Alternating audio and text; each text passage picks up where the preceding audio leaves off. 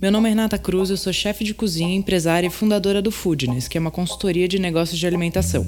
E esse é o Foodness Talks, o podcast que trata de gestão e negócios da gastronomia. Cada semana vamos receber um convidado falando sobre um tema que ele domina. É um conteúdo feito por gente que empreende e passou ou passa pelas mesmas coisas que você, que tem ou está pensando em abrir um negócio.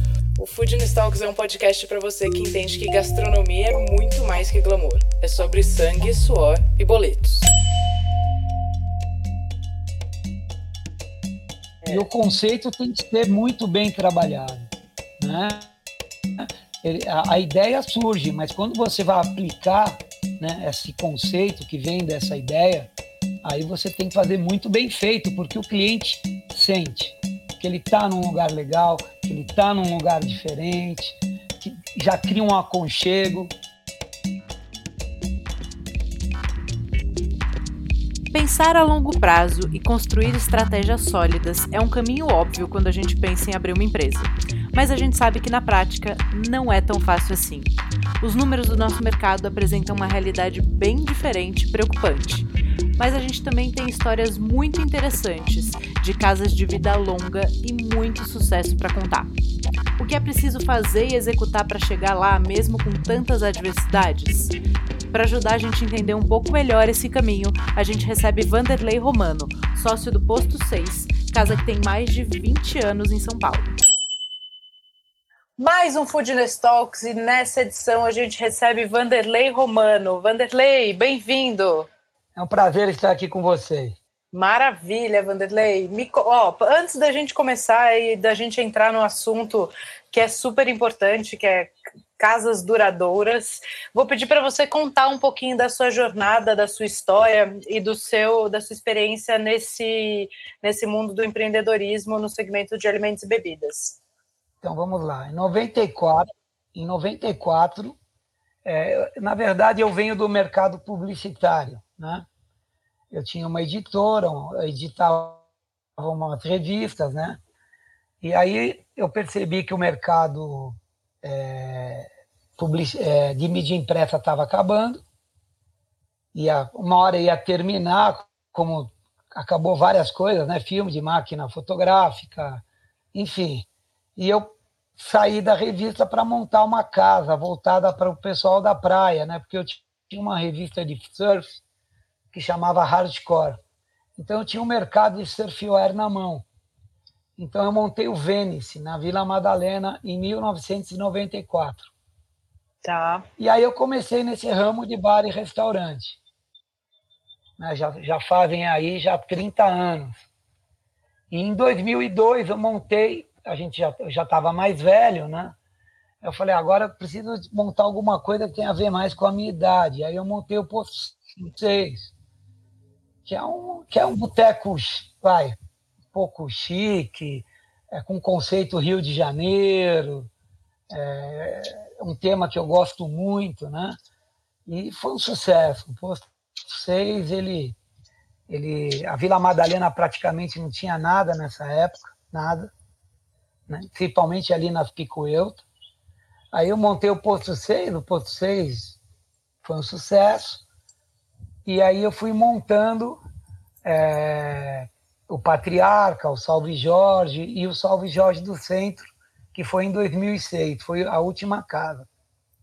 Vanderlei, me conta uma coisa. Eu é, frequentei a, a, Vila Madalena quando jovem, e hoje quem conhece a vila e vê aquela movimentação toda, é, não imagina que há anos atrás a coisa não era assim, né? Eu já tenho a percepção é, de frequentar quando os seus bares já existiam, né? E você hoje olhando para trás, os bares que vocês construíram lá ajudaram a consolidar e transformar a Vila Madalena num ponto de destino? Sim, claro. É, 2002, né? A esquina do Porto 6, para você ter uma ideia, era um ponto de tráfico de crack. Ali, Eita, ali tinham traficantes que, é, que ficavam na esquina, era obscura, né? Uhum. E então, quando nós alugamos o ponto, eu tive que fazer um trabalho junto com a polícia para limpar a área, para poder inaugurar o posto 6. foi um trabalho árduo de um ano, né? Porque essas coisas não são simples. E, e o Posto 6 foi um sucesso. E aí nós fomos abrindo a cada ano uma nova casa. E aí começaram a chegar outros bares, né? E é o que é a Vila Madalena hoje. Maravilha. E me conta uma coisa, desse aprendizado que você teve lá atrás, porque hoje abrir um bar, um bar na Vila Madalena me parece muito mais fácil. Né? Não que gerir um bar seja mais fácil, não que fazer um bar dar certo é, é fácil, mas você já tem uma localização onde tem uma passagem muito, muito grande de pessoas. Né? Quais foram os principais desafios de construir um ponto, né? De fazer um lugar que, que era destino absoluto, a pessoa precisava sair de casa para ir ao, ao posto 6, né? Não é que tinha gente passando por lá. Sim. É, eu, eu, eu tenho uma filosofia, inclusive nas minhas palestras que eu dou para o pessoal de gastronomia, né, principalmente do é, pós-graduação e primeiro semestre, eu falo para eles: montar um bar, um restaurante, não é simplesmente você alugar um espaço, colocar mesa, cadeira, servir comida e bebida. Uhum. Né? É, você, eu, eu, gosto muito de, de, do conceito, né? você ter uma alma no seu negócio. É, o posto 6, como eu te falei, ele, é, é, nós fomos procurar esse conceito Rio de Janeiro que é posto 6 Copacabana da década de 60. Eu fui ao Rio de Janeiro, eu fui visitar o extinto Jornal do Brasil, conversei com o diretor de marketing do Jornal do Brasil, falei, olha, eu vou montar um consulado carioca em São Paulo, preciso da tua ajuda. Aí o cara me abriu o arquivo de imagens é, do Jornal do Brasil. Então eu tenho fotos do Zico no vestiário, eu tenho fotos do Pelé com Garrincha, de tudo que você imagina, Rose de Primo surfando. E junto com isso, eu fui idealizando o que seria um bar carioca na minha, na minha concepção, sem conhecer nenhum bar carioca. Eu, eu criei o Posto 6 na minha, é, é, na minha imagem do Rio de Janeiro. Então, fiz a calçada de Copacabana, eu joguei essas imagens dentro do bar. Eu fui visitar é, o Rio de Janeiro depois para ver que bolinha de bacalhau, quais são os petiscos mais vendidos no Rio de Janeiro. O Rio de Janeiro é famoso na venda de chopp, então eu criei uma história para vender o chopp do posto 6 que não tem no Rio de Janeiro, né? Porque o paulista ele é exagerado, ele quer fazer sempre é, o melhor. Então, é, então eu acho que tudo isso é, colaborou com o sucesso do Posto 6. Né? Uma casa que toca bossa nova, tinha DJ, é, um ambiente agradável. É, a gente fez, por, no, por eu e na época o meu sócio, nós viemos desse mercado publicitário, então isso nos ajudou muito. Nós fizemos umas campanhas publicitárias bem bacanas. Então, o que, que aconteceu? Você virou um, um lugar de, do jovem, da, do profissional liberal. É, e aí nós já fomos ganhando todos os prêmios, né? Melhor happy hour dois anos seguidos pela revista Veja. E aí eu embalou, né? E aí foi indo uma outra casa, cada casa com seu conceito, tá? É, o, o patriarca, por exemplo, é, é uma casa de samba, né? Então, é, tem muitas casas de samba na Vila Madalena hoje. Qual que é o uhum. diferencial do Patriarca? Banheiro, os banheiros muito limpos, boas bandas tocando, é, um bom atendimento, a esquina, né? É, que você já está é, numa esquina, você está em é, como eu posso te dizer, você está na esquina, você está ali num lugar que está todo mundo te vendo, né? É, já, uma esquina já, ela já se sobressai. É, aí eu peguei um amigo meu artista plástico. Sim, eu peguei um amigo meu artista plástico. Aí nós pegamos um quadro, um quadro abstrato dele e transformamos esse quadro dentro do patriarca. Então, por exemplo, as mesas, as paredes, são imagens do quadro. e a gente fez uma brincadeira que é samba, arte e alegria. Né? Então você vai no Patriarca, você tem arte, samba e alegria. Esse é o conceito do Patriarca. Já no Salve Jorge, que são duas casas, já é um bar mais espiritualizado. Eu, eu sempre falo que é um bar bem brasileiro, né? É homenagem a todos os Jorges famosos. É, São Jorge é o patrono da casa e clientes com nome de Jorge em algumas épocas do ano têm desconto pagando com cartão de crédito em nome de Jorge. A gente brinca que é a casa dos Jorges. E aí ela foi se construindo nesse conceito. Né? E é isso. É, eu acho que isso é um diferencial.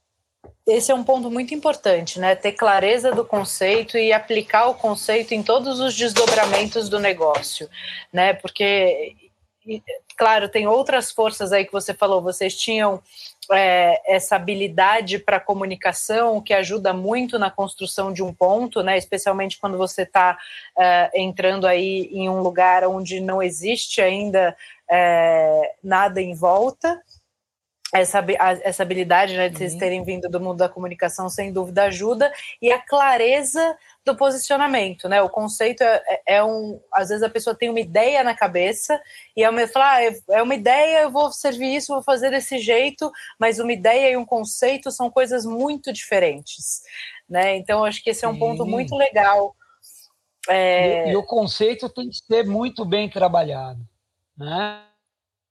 Ele, a, a, ideia surge, mas quando você vai aplicar né, esse conceito que vem dessa ideia, aí você tem que fazer muito bem feito, porque o cliente sente que ele está num lugar legal, que ele está num lugar diferente, que já cria um aconchego. Né? Por exemplo, o Salve Jorge, ele é, a decoração do Salve Jorge remete muito a coisas antigas. Leva o cliente uhum. para casa da avó, para casa da tia, né? Olha, eu já tomei aquela crush num móvel com refrigerantes antigos, com coisas da casa da avó. E isso quebra já também um gelo com o cliente. Né? Ele se sente em casa. Né? Isso é muito bom. Sim, muito legal.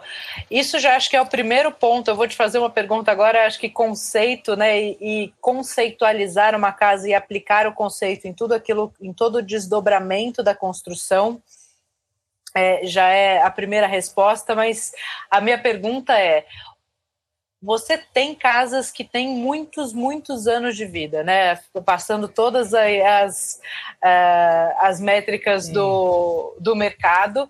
E, na sua opinião, é. o que, a, mais, que faz... a mais novinha tem acho que 17 anos. Maravilhoso isso. E me diz o que, que você enxerga, assim, quais são os pontos que você acredita que fazem essas casas, ou casas num geral, tá? Vamos falar do mercado como um todo, terem vida longa nesse segmento? Tá. Primeiro eu vou falar do básico, qualidade e bom uhum. atendimento. Né? Esse é o básico. Esse aí é é a mesma coisa separar um pôr de gasolina e não tem gasolina. É o Sim. básico. Aí o que, que vem depois disso? Ficar atento às mudanças no mercado. Por exemplo, as casas, quando você tem uma casa muito antiga, você vai chegar uma hora que você tem que pensar numa renovação. O, o posto 6, o Salve Jorge da Vila e o Patriarca sofreram. A gente fala que é reforma, mas praticamente nós botamos os bares para baixo e fizemos novos bares com o mesmo conceito, mas com uma, com uma, com uma visão arquitetônica mais nova, mais com que o público está querendo. Eu vou te dar um exemplo. O Salve Jorge da Vila, nós botamos para baixo terreno, terra, e subimos um, para você idealizar, um caixote. Nesse caixotão enorme, o teto abre, as portas são enormes, as janelas são enormes, elas abrem todas e juntam todas num canto. Então, o bar praticamente inteiro é uma varanda. Então, à noite você vê a lua, durante o dia, final de tarde, o pessoal fica de óculos escuros dentro do bar, porque tem aquele solzinho do final de tarde, porque nós abrimos a, o teto do bar. É, coisa que não era antes, eram bares mais fechados. Né? Eram bares cheios, mas mais fechados. Então a gente foi tendo essa necessidade de dessa renovação, né? É, uma cozinha melhor, novos equipamentos, né? Para até atingir mais qualidade nos produtos. É, por exemplo, telões, né? É, o pessoal hoje, futebol é uma coisa muito forte. Né? Quem tem um negócio hoje, por exemplo, na Vila Madalena e acha que pô, futebol não importa, está muito errado. O posto 6, por exemplo, hoje a gente brinca que é o posto da bola. Por quê? Porque ele tem um telão enorme, mais quatro TVs de 80 polegadas dentro. Ele ainda à noite projeta num paredão do outro lado da rua, que é o paredão do Patriarca do nosso bar, um cinema lá fora para quem está na varanda. Enfim, é, você tem que ir ficando atento, porque uma, hoje uma Champions League leva muito público, uma, uma Libertadores, um campeonato, os campeonatos de futebol. É, nós temos uma parceria também com o UFC, que por conta disso, de, de, desses, desses telões, dessa visibilidade, fechou um patrocínio. Eles gravam ao vivo links para o mundo inteiro quando tem o UFC dentro do posto 6. Colocam aquelas máquinas de dar soco, que mede a força. É, e, e, essas renovações são muito importantes. Você não pode ficar ali parado. Né? Talvez se eu tivesse então, ficado parado atrás, eu não estaria desse jeito. Sem dúvida. E me conta uma coisa: quais são os indicadores, né? O que, que você sente no mercado ou nos clientes que você fala, opa, agora está na hora da gente mudar, está na hora da gente pensar alguma mudança ou está na hora da gente evoluir? Você tem essa dica para deixar para quem está ouvindo? Então, no meu caso, eu acho que eu estou tentando e a gente está investindo muito nisso, na assessoria de imprensa, a gente está investindo muito na internet, nas mídias sociais. Né? A gente já está aí com quase 30 mil seguidores em cada casa, é, no Instagram. Eu acho que o, trabalho já no ponto de venda, já tá, no PDV, já está sendo bem feito. Né? Qualidade nos produtos, é, essa diversidade esportiva, jogos, telões, enfim. É, eu acho que a gente tem que evoluir muito nas mídias sociais, que eu acho que é o futuro, né? Não, sem dúvida. Mas tem alguma coisa que você começa a observar no público que fala: hum, é hora da gente mexer um pouco, é hora da gente mexer na decoração, preciso mexer um pouco em cardápio, ou quando tem alguma oscilação de, de faturamento, qual então, que é o então, é, seu o seu start? Eu, é, eu, eu, é, é, o, o, nosso cardápio, é, é, nós mexemos constantemente. Né? Às vezes nós colocamos. A gente está sempre antenado nos produtos. Que, a, a, o nosso cardápio tem que, ele, ele tem que ser vendedor de ponta a ponta.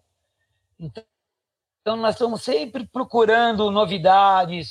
É, eu, uma coisa que eu, eu, eu, faço muito, eu desenvolvo, estou desenvolvendo é, é, produtos com os nossos parceiros fornecedores. Né? Eu vou te dar um exemplo aqui, bolinho de feijoada, né? Olha, eu queria um bolinho de feijoada que tivesse dentro couve, torresminho e a massa fosse feita com a própria com o próprio feijão, com a própria feijoada, a massa do bolinho. E o fornecedor veio e me entregou esse produto. Então a gente está sempre é, pensando em novos produtos, é, pensando em novidades, né? É, o nosso cardápio está sempre mudando, sempre. Inclusive, o formato dele é aquelas folhas que você coloca, aqueles cardápios que são páginas plastificadas. Então, você pode ir tirando e, e, e trocando as páginas, né? Sempre com fotos, fotos para todos os produtos, para o cliente olhar e saber o que, que ele está pedindo. Né? Isso também ajuda muito, porque quando eu tiro foto de algum produto, para de vender. Entendi. E você falou dos fornecedores. Hoje, qual é a, a, proporção ou o que, que vocês fazem questão de produzir dentro de casa, na cozinha de vocês, o que vocês terceirizam? Então, é, com, é, né, nessa maneira que eu estou trabalhando com os meus, forne meus fornecedores de desenvolver produtos nos fornecedores, cada vez eu estou produzindo menos dentro das minhas cozinhas. Tá? Uhum. Isso é muito bom, porque diminui também a minha mão de obra, é, enfim, é, a praticidade e algumas coisas eu faço questão, eu mesmo compro, por exemplo, picanha é um produto delicado, eu gosto de comprar picanha argentina, é, da melhor qualidade, então esse é um produto que só eu compro para as quatro casas. E é isso, é qualidade, é sempre pensando na qualidade dos produtos. Aí tem dois e muito pontos... atento né, nos, retor nos, re nos retornos que, que, que nós temos pela internet. Né? O cliente avalia né, a casa, então a gente está sempre atento nas avaliações. É, e aí tem dois pontos muito legais disso que você falou de terceirizar. É, que é você realmente botar energia naquilo que você é bom de fazer, né? Então, que é gerir o bar, que é fazer o atendimento, e você também troca custo fixo por custo variável, né? Você tira a produção de dentro da sua, da sua cozinha, você diminui seu risco, fala, ah, mas o CMV é maior. Fala, tudo bem, mas eu vou ter, eu posso ter muito menos gente trabalhando na cozinha. Né? Você precisa só ter a pessoa da fritadeira que desce o bolinho, você não precisa ter a equipe toda de produção.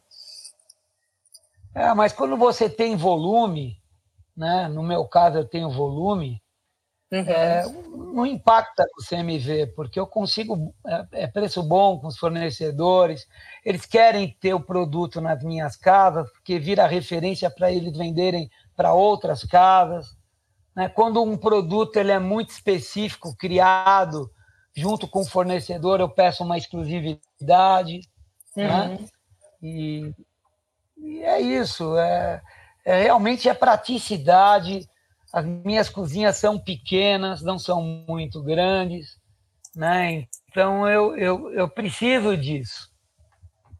É interessante. E também um outro, uma outra vantagem ainda quando você terceiriza é que você pode ter uma cozinha menor ainda, né? E usar o espaço para ter mesa né? Você aproveita, tem mais salão do que. Na reforma. Ah, você vai no Salve Jorge da Vila Madalena, que tem umas 70 mesas, você entra na minha cozinha e fala, não é possível que essa cozinha Sim. tenha um bar desse tamanho. Mas é tudo pronto, é tudo prontinho. Em cima tem um estoque que vai abastecendo a, o estoque de finalização, que é o da cozinha, que é pequeno, e é tudo na mão, assim, o cara pega, já frita, já monta, já manda, é muito rápido.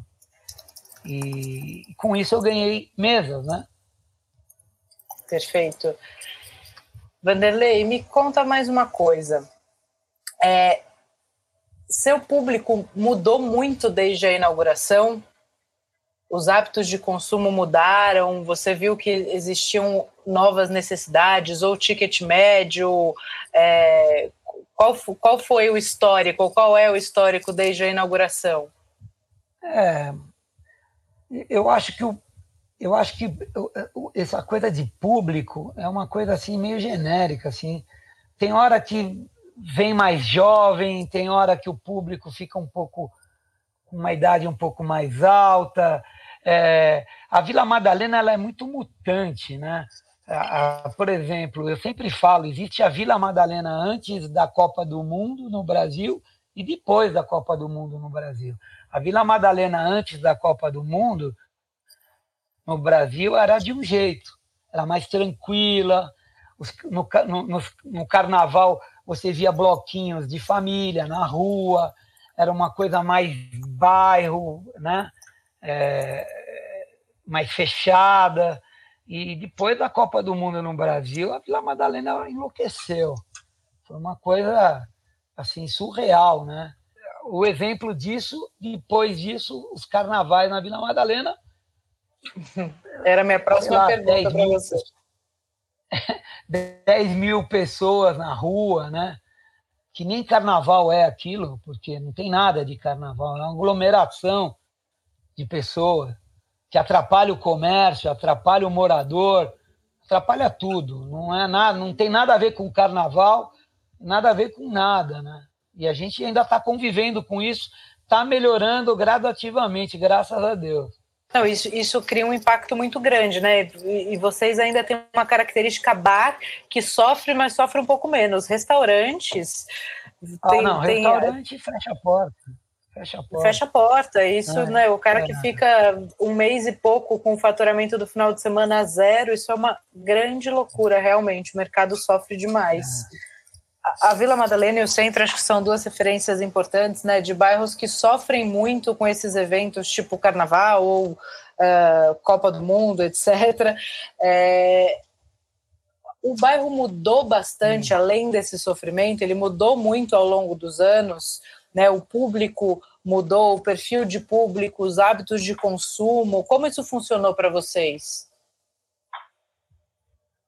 É, o, o, por que, que eu citei a Copa do Mundo no Brasil?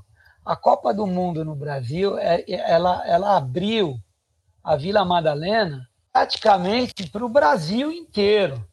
E a Vila Madalena mudou um pouco o público, né? Uhum. Com, com todas essas, com tudo, tudo isso que aconteceu. E agora, devagar, ela está retomando de novo o que ela era antes da Copa do Mundo no Brasil.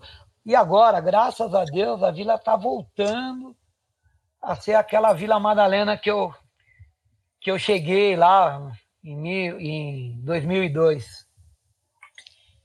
E quando isso acontece, quando começam a vir outros tipos de negócio que atraem outro tipo de público, o negócio que já está lá consolidado sofre também? Qual que é o impacto que isso traz? O que acontece é que é, alguns comércios que abrem na Vila Madalena não respeitam muito o bairro. Né? A questão de limpeza, de barulho, né?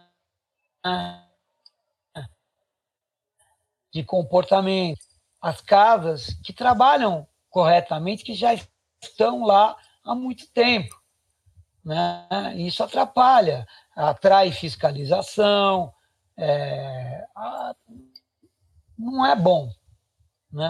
Não é uma coisa boa para quem já está lá estabelecido há um tempo. Então, mas também é, muitas dessas casas não duram muito, né? Uhum. São casas que são casas passageiras, né? Então, a gente vai, é, com isso, a gente vai melhorando aos poucos cada vez mais. É, elas acabam trazendo um ruído, né? Isso, ah, isso sim, você encontrou uma maneira de lidar com isso? Existe uma recomendação ou alguma coisa que você aprendeu a fazer que te garante uma estabilidade maior, mesmo quando uh, esse tipo de movimentação acontece? Olha, não tem muito o que fazer. O que nós fazemos é a nossa parte, né?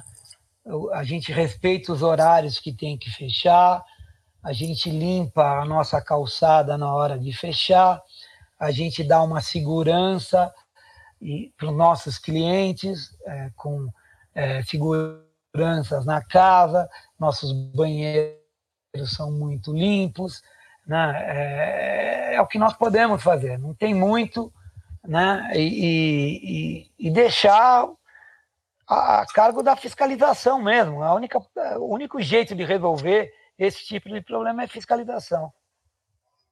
E isso, esses pontos que você esses pontos que você trouxe, né, do banheiro, do serviço, da qualidade, eles ajudam também a fidelizar o público, né, essa, esse cuidado com o bairro também, a fidelizar os clientes do bairro, que nesses momentos de mudança, nesses momentos é, onde chegam novos novos comportamentos no bairro, eles ajudam também a sustentar uma casa que tem tanta história, né?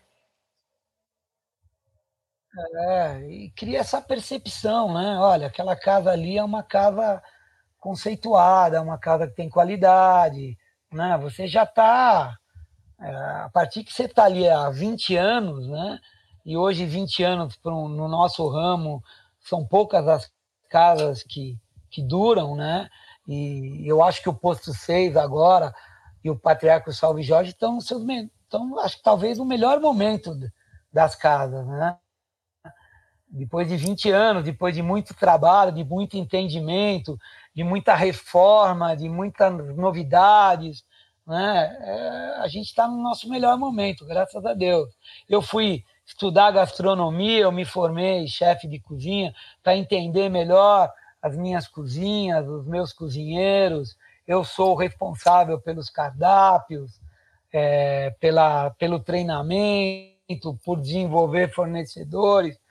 É, eu tenho um sócio que cuida de toda a parte administrativa.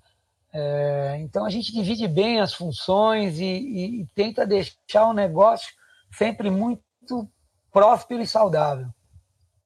Muito bom.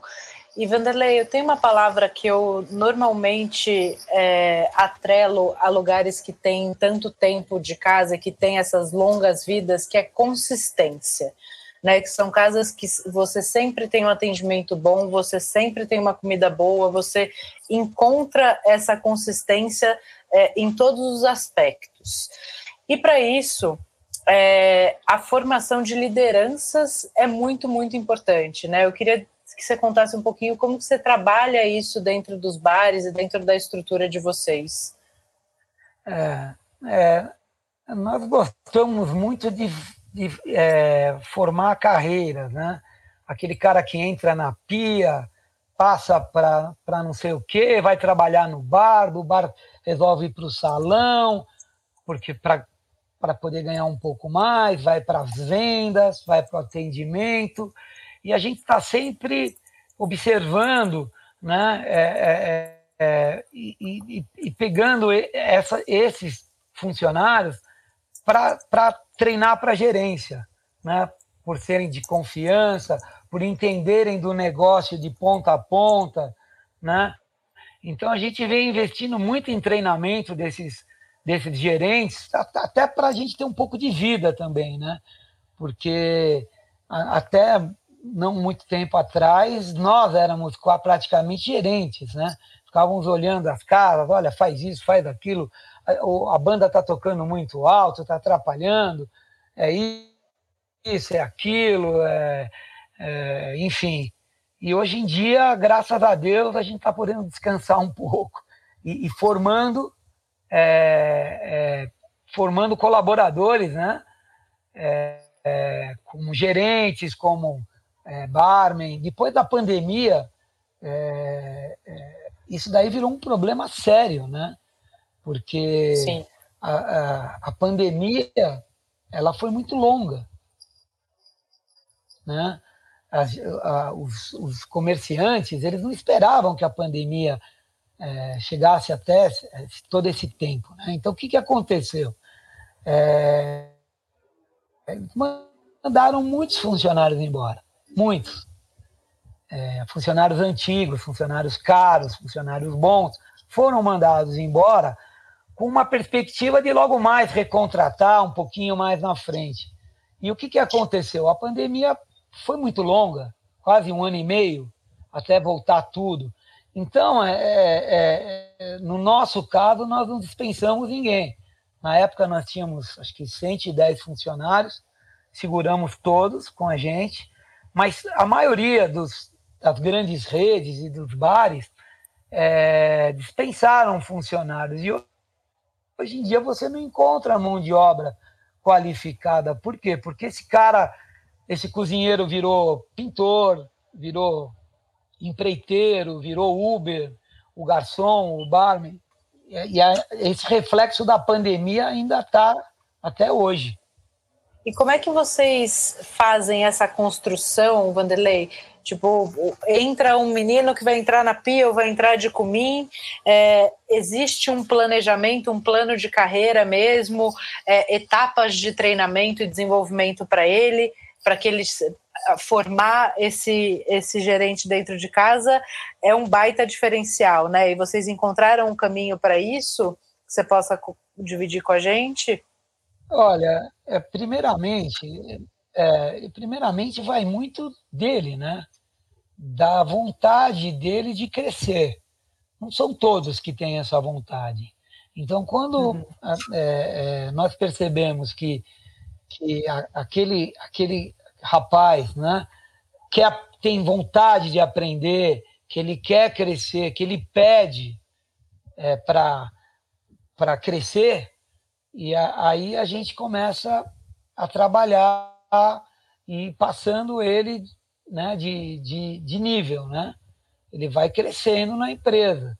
E tem aqueles que também são ótimos garçons, mas querem ficar ali, não, não querem ter esse compromisso, né? Porque a partir que você é um gerente, você tem um compromisso, né? É, Sim. é uma coisa é, que não é todos que querem chegar numa gerência, não. São poucos. Tem que saber fazer essa leitura também e investir nas pessoas que têm essa vontade, né? Sim, o principal é a vontade, né? É a vontade, é, a, é aquela fome do aprendizado, né? Esse, esse aí, quando ele, gente, nós percebemos, aí a gente começa a, a ir mudando ele para onde ele gosta mais e passando para to, por todos os setores para que é, porque um gerente de uma casa ele tem que saber é, do funcionamento total né, da casa. Ele, ele é como se fosse do, os olhos do dono ali. Né? Como eu, por exemplo, eu, eu entro em qualquer setor nas minhas casas. Eu entro no bar, eu entro na cozinha, eu, eu se precisar lavar a louça, eu sei lavar muito bem, com muita agilidade, pra, até para poder ensinar. E é isso. É, esse é o caminho, não tem outro.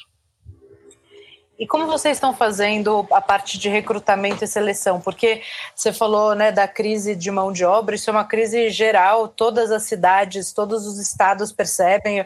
A gente viajou muito esse ano fazendo palestra de conteúdo com Foodness e todo lugar que eu chego, as pessoas falam: eu não sei como é em São Paulo, mas aqui a gente está com um problema sério de mão de obra. E é óbvio é. que isso é, isso é geral, né? E, e ficou ainda mais gritante pós-pandemia, com certeza, por esses motivos que você, que você trouxe. Vocês, vocês estão combatendo isso de alguma forma ou conseguiram é, ferramentas para atrair, é, atrair reter bons talentos? Olha, é, eu não sinto muito isso, porque, por exemplo, na pandemia, nós não mandamos ninguém embora todos estão com a gente até agora. São funcionários antigos, né? É, sempre quando um funcionário antigo sai, já tem um, um ou outro já na espera para entrar no lugar. Né? Por quê? Porque nós pagamos direitinho, nós, nós tratamos nossos funcionários é, é, da melhor maneira possível.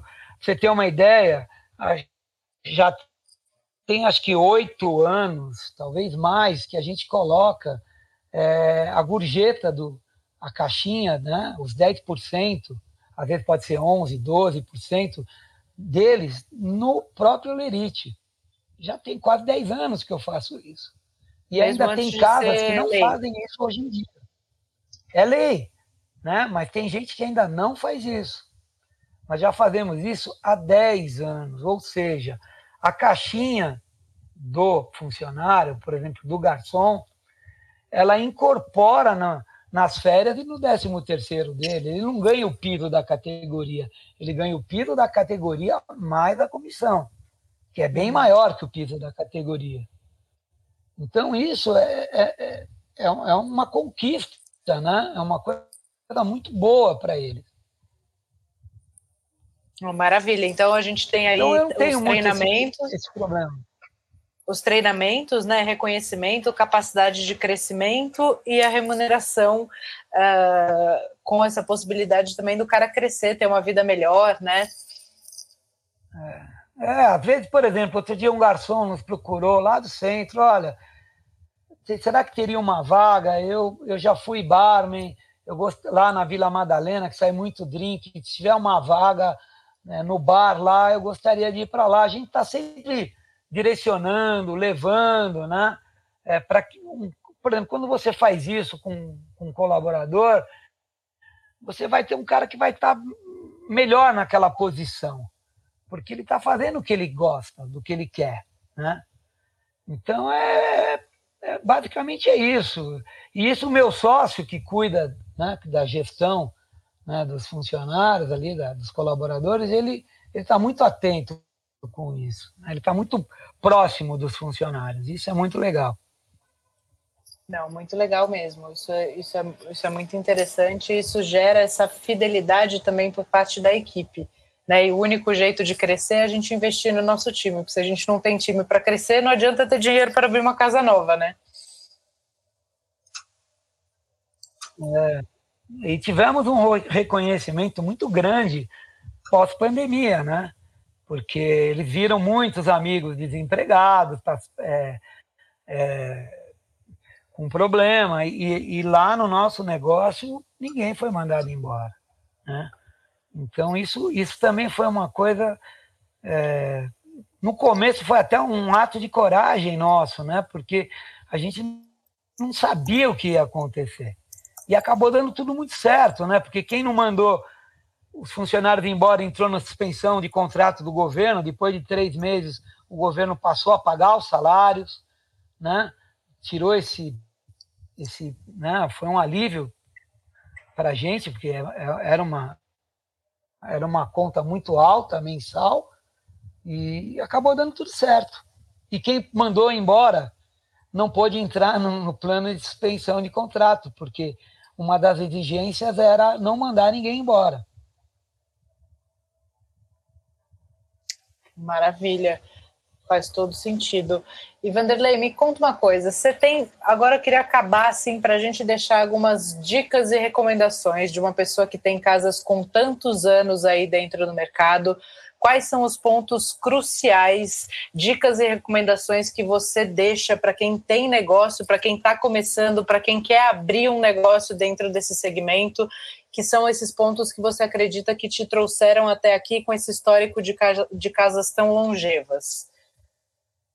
É, o, o, uma coisa que eu falo né, sempre é quando você for ab abrir uma casa, ou até mesmo dar uma consultoria, né? porque tem muitos jovens saindo da universidade aí querendo dar consultoria. Né? E, é, o que, que, eu, o que, que eu aconselho? É, Para montar um negócio, é colocar a alma, o negócio tem que ter alma, tem que ter um conceito. Como eu falei no início, não dá para colocar mesa e cadeira geladeira, cozinha, fogão e achar que o seu negócio vai dar certo. Né? Tem que se preocupar com o conceito, colocar alma, muita qualidade em tudo, hum, na maneira de servir a bebida, na, madeira, na, na gastronomia, e, e principalmente muito respeito para o seu cliente. E é o que eu procuro falar para a minha brigada, né, para os meus colaboradores, é que eu não sou importante, o importante é o cliente. Né? É, é, muito respeito com o cliente. Não falem nunca não para um cliente. Né? Procure sempre é, é achar uma solução é, um não, você já criou uma barreira e, e, e, o cara, de repente, já não se sente à vontade, por mais o ambiente, por mais conceito que você coloque dentro do ambiente, ele não vai se sentir à vontade é, se não tiver esse respeito com o cliente e, e essa boa vontade no atendimento. Isso é, isso, eu acho que esses pontos, né, a qualidade, o respeito ao cliente, o conceito, a alma no negócio, né, um, você já abrir com um propósito, você já abrir com uma ideia, né, não simplesmente abrir. Porque, olha, o que eu vejo de casas que abrem e fecham e, e, e, procuram também imitar os outros. É, eu, eu, às vezes eu vou num bar, num restaurante, eu percebo que o cara pegou um pedacinho de um bar, um pedacinho que outro bar faz, o que o outro faz. Eu, eu acho que eu acho muito importante a, a criação, você criar em cima do seu do seu conceito, criar o seu negócio, uma criação sua. Isso é muito importante. Muito bom. Muito obrigada, viu, Vanderlei? Muito obrigada pelo seu tempo, pela disponibilidade, por compartilhar é, esse tanto de aprendizado aí ao longo desses tantos anos também à frente dos negócios. E parabéns, é louvável. É, sou cliente há muitos eu, anos. Eu que agradeço. Espero ter contribuído aí com, com, com a minha experiência. E, e é isso. Muito obrigado.